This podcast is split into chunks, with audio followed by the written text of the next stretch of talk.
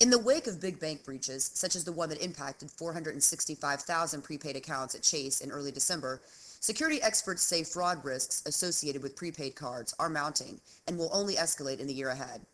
So, how are prepaid cards and card management systems being exploited to facilitate electronic bank robbery? And what steps should banking institutions take now to mitigate their risks in the coming year? Here, Tom Wills, a financial fraud and emerging technology expert, offers advice and shares his projections for the coming year. Hi, I'm Tracy Kitten with Information Security Media Group. Tom, as I mentioned in the introduction, prepaid card risks are evolving. How have they escalated in the last year? Well, Tracy, there's always been a high level of fraud and money laundering associated with prepaid cards ever since they were first issued in the 1990s. But the really big thing that's happening in the past year, and I would actually say in the past 18 months, is that criminal hackers have started to exploit prepaid card systems, not just the card themselves, but equally as much the back office systems that banks use to manage their prepaid card products as a way to facilitate online banking fraud and the other thing that's happening is that we're starting to see uh, exploitation of reloadable prepaid cards because in the past it's uh, it's been uh, mainly perpetrated on non-reloadable cards. So two two fairly big developments here, and we've seen this in four different high-profile data breach cases that have happened. Starting with the most recent one, which is the one that happened at Chase earlier this month. And also, we had the breach that took place, I believe, in late 2012 that targeted the prepaid card processors for two banks in the Middle East, Raqqa and Bank of Oman. And these were the processors, uh, not the issuing banks themselves, the processors, one located in India and one in the US, which resulted in the $45 million ATM fraud that was coordinated across several countries and took place within the space of a few hours, which I believe there were some arrests on recently. That was targeting prepaid systems. The RBS WorldPay breach that took place in, in 2008, which is a bit earlier than two years, was really a precursor to all this. And then the other one is the FIS breach in 2011 that took place, which I believe led to about a $13 million fraud. The FIS breach of 2011 impacted a number of banking institutions, and of course, it raised new questions about third party risks. Why was the attack of FIS's prepaid card system so damaging to so many of this processor's bank and credit union customers? Well, as you mentioned, Tracy, the FIS breach happened at a processor where the card management platform, this back office system uh, used to manage prepaid cards, had been outsourced to FIS by a number of prepaid card issuers. And therefore, not only one issuer was affected, multiple issuers were affected. And that led to a significant amount of fraud that was reputationally damaging for those issuers. And that's, that's why it was such a big deal prepaid card risks, Tom, as you mentioned earlier, are nothing new, and the AML concerns surrounding prepaid cards have been around for a number of years. But now That's the right. risks are more linked to how easily these values on these cards can be manipulated. As you mentioned, um, this case of the Middle Eastern banks that were attacked, that was, of course, what happened there, as well sure. as the fact that these cards are not linked to a specific account or an account holder. Uh, can you explain how some of these risks are emerging and why they're so damaging? Absolutely. Yeah, actually, before I do that, perhaps I could give a, a very quick primer on the way prepaid cards work because they, they can be a bit confusing. Um, so let me start just by explaining uh, the two basic types of prepaid cards and how they work, and then and then my explanation about the attacks will be much more understandable. There are two basic types of prepaid cards, Tracy: reloadable and non-reloadable let me start with non-reloadable because those are the types of cards that we have traditionally seen a lot of money laundering activity and fraud on. Non-reloadable cards are your gift cards, the mobile top-up uh, cards, uh, things like iTunes and Macy's cards, the things that you see in the racks at the checkout at Target stores. Um, usually they're in small denominations of $25, $50, 100 dollars. And the, the key thing about these non-reloadable cards is that they can only be used once until the balance is depleted and there's no KYC or due diligence on the customer, so they can be purchased with cash, and therefore they're anonymous cards, and that makes them perfect, really, for money laundering. And they've been used extensively for money laundering for some years. And then there is the reloadable type of card where the balance can be drawn down on the card, but it can be topped up at any time as well, as long as the account is open. And these reloadable cards do have KYC requirements so the customer has to register their ID. It's much like opening a credit card or a bank account. and they can be reloaded from multiple sources, from, from online or sometimes from ATMs. And they can also, and this is important, they can be used at ATMs. So they work just like a credit or debit card at an ATM, except that the balance draws down when you use it. Well, what's confusing is is that you know both types are issued by the major card brands, by Visa, Mastercard, American Express. We associate fraud and money laundering with non-reloadable cards again, um, and in theory, at least, the risk controls on reloadable cards are better. But what's really interesting is that the emerging attacks that I mentioned earlier all involve reloadable cards. That's a change.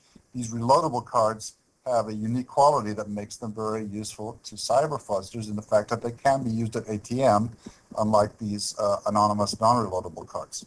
So, Tom, how are prepaid cards being used in card fraud schemes?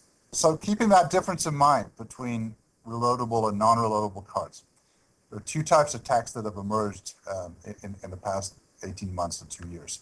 Um, the first one is where card management platforms, again, those back office uh, platforms that are being run by banks issuing prepaid cards, are being attacked. Um, prepaid card accounts are then being issued onto counterfeit cards and then used to launder money. And this is known as an unlimited operation because it involves taking the limits off the prepaid card account. So how does it work? The hackers manage to break into the card management platform itself. They do several things once they've broken in.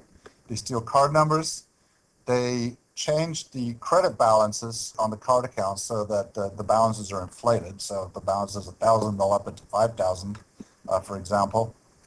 They remove spending limits on these cards. So typically, reloadable prepaid cards have uh, daily and, and weekly, sometimes spending limits, and those are, are taken out by the hackers. The hackers also somehow get hold of the pins on those cards. So then they take that card data that they've stolen off the platform and they encode them onto a handful of plastic cards. And then, as quickly as possible, they rush out to ATMs and they withdraw the funds on those cards, which again have very, very high limits on them since the limits have been removed. After that, the cash gets laundered by uh, buying cars and, and uh, luxury items and so on. So, I mean, looking at those types of attacks, they are almost certainly insider attacks, I think, because of the detailed knowledge of the card management platform and the, the hackers have to have in order to conduct this. I'm guessing, and I'm just speculation here, but the attacks are probably APTs, advanced persistent threats, that are taking place over several months and not detected right away. And the hackers actually, in one case, which I believe was the one in the Bank of Oman, they actually stayed connected to the card management platform in real time while the money was being withdrawn from the ATMs and they watched what was going on as a way to sort of keep an eye out on their uh, cash out help that they were using in different countries. So, Tracy, that's one kind of attack. The second kind of attack that's emerged is where money mules are being hired to launder the proceeds of these online banking attacks. These money mules, we've seen them for several years now, recruited via work at home schemes and so on. Um, often they don't know that they're money mules, that they're actually participating in money laundering. This function is being replaced by prepaid cards. And an example of that is at a breach that happened against a petroleum company called Alta East earlier this year, I believe. So money mules are a key link in this overall fraud chain. But for the crime bosses, money mules are people, so they're messy and they're hard to manage. They go rogue on the fraudsters sometimes. They make mistakes. And the banks do have monitoring systems that detect patterns and anomalies. So once those detection systems kick in, then new mules have to be recruited. You have a short shelf life, if you will. And on the other hand, prepaid cards are inanimate objects, so they're much more useful to criminals. And the way it works is that these prepaid cards are attached to an online banking account that has been breached. And so, as part of breaching the online banking account, identity theft has occurred, which allows fraudsters to obtain a prepaid card in the name of, of the victim. And they simply get prepaid cards, load them up with cash, and uh, use them to launder the funds rather than hiring human help for that. So, that's another development that's happened. So, Tom, can you explain why prepaid card fraud is growing?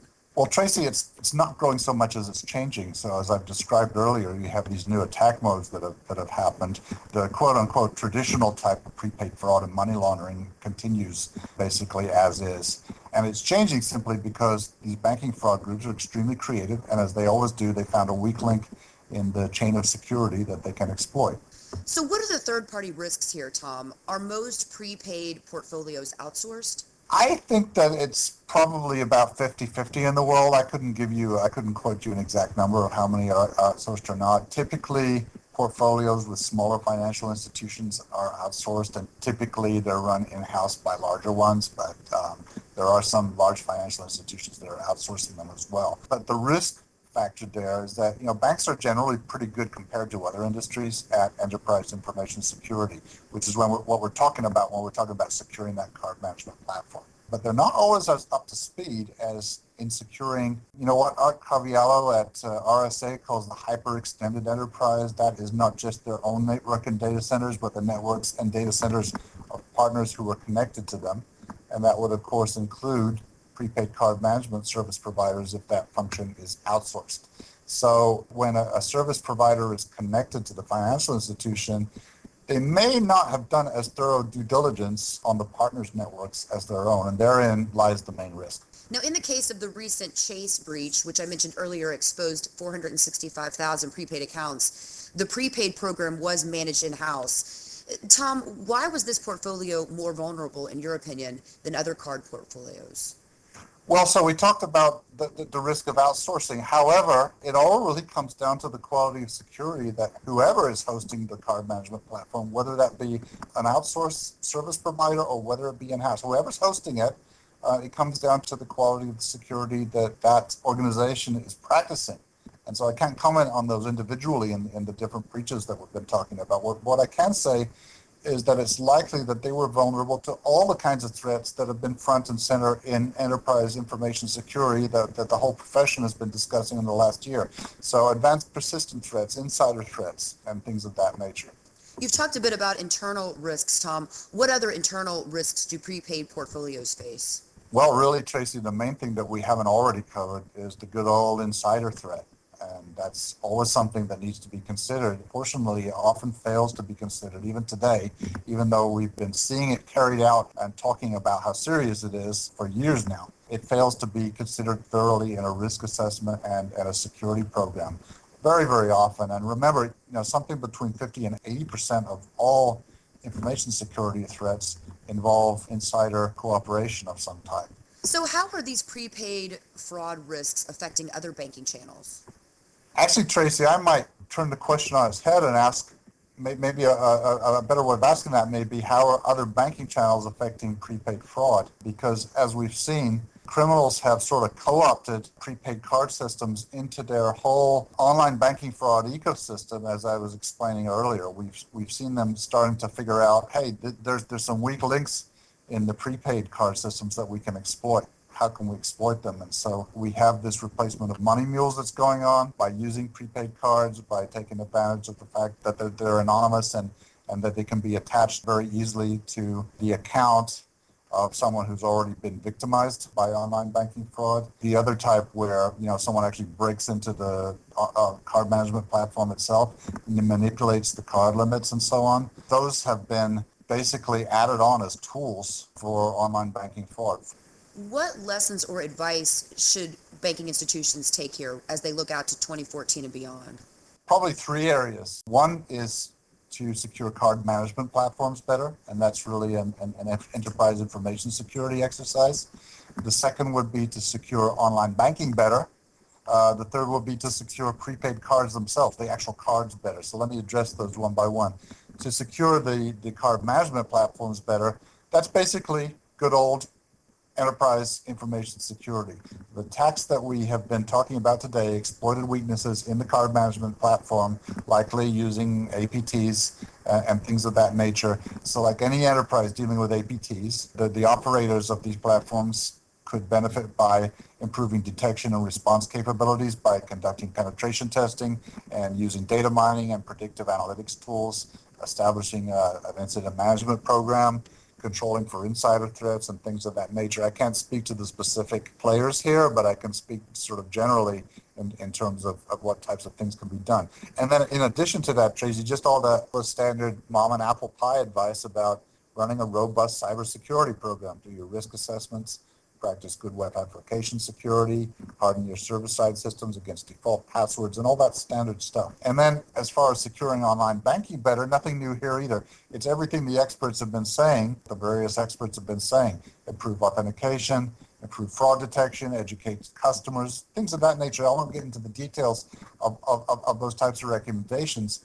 Um, but the source of the prepaid attacks that I'm describing are still rooted in good old fashioned identity theft, if I can call it that, via social engineering and phishing. So, so still, um, I believe that at the end of 2013, uh, we're in a situation where the fraudsters do have the upper hand over the industry, unfortunately. So still more work to be done there. And then finally, what can we do to actually secure the, the prepaid cards themselves better? So prepaid cards are, are products. As a product category, they're actually pretty hot right now because they're the fastest growing segment of payment cards when you compare them to credit and debit cards. They've been received very well in the marketplace, and there are a lot of different flavors of these products, different features and functions on them. And so there's a lot of competition going on between issuers of these cards to try and grab market share. And so the issuers are enthusiastic to launch their products as quickly as they can. And the problem with that is often being done without a full risk assessment at the product level. So security risks are sometimes getting skipped over and only addressed after there's been a security breach of some kind, and it's added after the fact. So the recommendation there would simply be- to put more due care into the development and management of these products and have security experts involved in the product design from the from the get-go, right from the beginning, um, so that security is baked into the system. It's in the DNA of the product and not added more expensively later on as an afterthought. Um, you know, the industry has been reluctant to do that for competitive and convenience reasons, which are somewhat understandable. But given that these attacks are really on the upswing, now would be a great time to revisit that approach and, and uh, bake in some more security into those prepaid products. Tom, I'd like to thank you again for your time this morning. It's my pleasure, Tracy. Thank you. Again, we've just heard from financial fraud and emerging technology expert Tom Wills. For Information Security Media Group, I'm Tracy Kitten.